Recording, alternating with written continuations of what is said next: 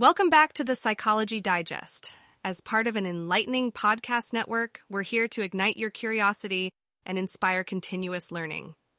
Join us as we explore the vast universe of psychology, unveiling a new, hand picked, bite sized gem of journalism in each episode. Today's episode is brought to you by Blogcast, your personalized audio feed available on iPhone and Android.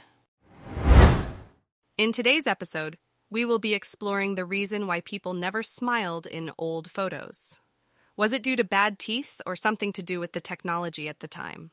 Our recording is based on the article Here is Why People Never Smiled in Old Photos by Andrei Tapalaga from the Psychology Digest.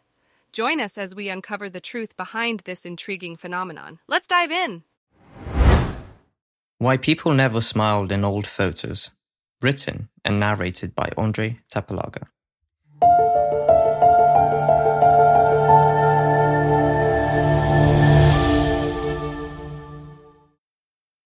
Taking photos started to become the biggest trend of the 19th century, which everyone seemed to take very seriously based on the lack of smiles within these photos. For many years now, historians have been trying to explain the reason why people didn't smile in photos during the 19th century, as well as the early 20th century. Many theories have been developed over the years by different experts, but there is a deeper meaning behind the lack of smiles within these photos. Before getting to this deeper meaning, let's go through some of the existing theories behind this phenomenon. One of them is people having bad teeth. We all know that personal hygiene during the 19th century wasn't the best, and the average person would most probably have bad teeth, or even a lot of missing teeth. Because of this reason, some historians such as Nicholas Jeeves believe that bad teeth were normal during that era, therefore they were not considered undesirable. At the same time, people weren't so judgmental to actually care about what others thought on their appearance. If this theory were to be true, then why didn't people with good teeth smile in photos? You can argue that it was not to put those with bad teeth in a negative image, but it is unknown if people actually cared too much.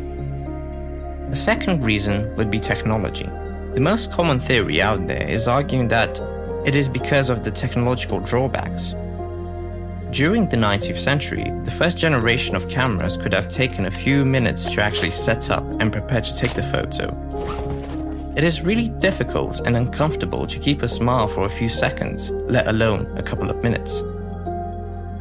Todd Gustafson, technology curator at the George Eastman Museum, states that this limiting factor was acceptable until the 1850s when the new generation of cameras came out, which allowed, under the right conditions, for the photo to be taken in a few seconds.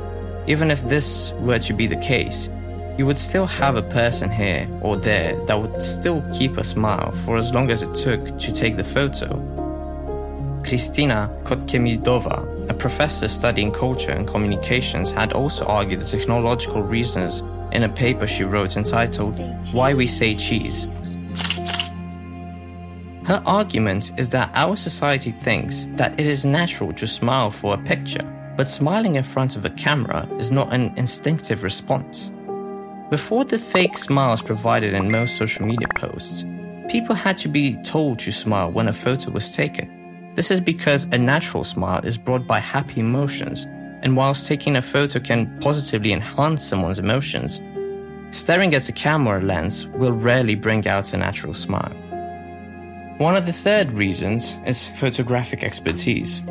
Some experts from the world of photography say that the deeper reason behind this is that people followed the customs of portrait paintings before photography existed.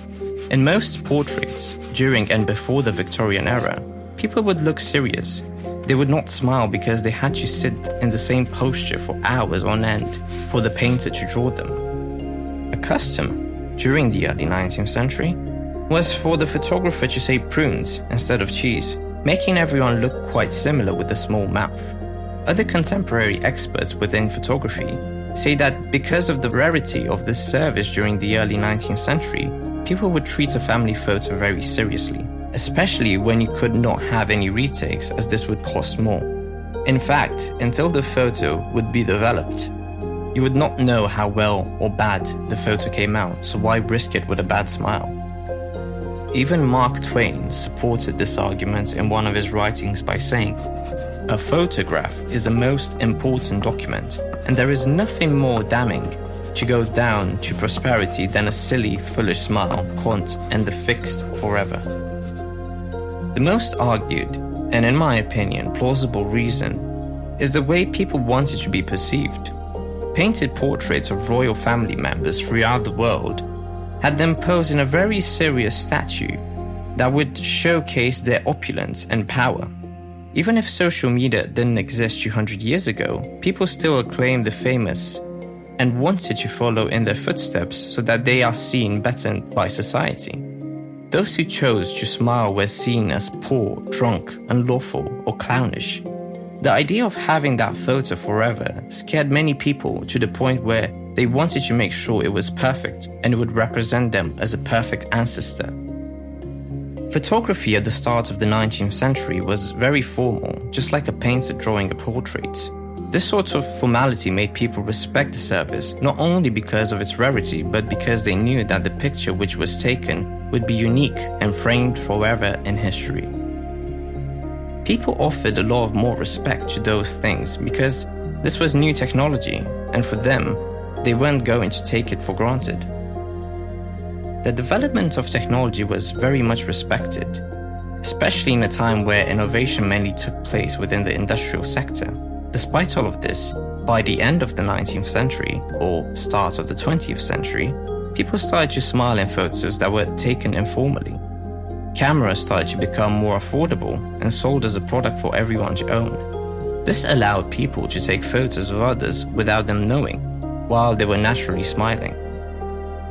This proves that being serious in photos was more of a social norm, and this reasoning is supported by Christina Kotchemidova, who argues that the professionality of the 19th century photographers and the etiquette of professional photography pushed these artists to tell people not to smile.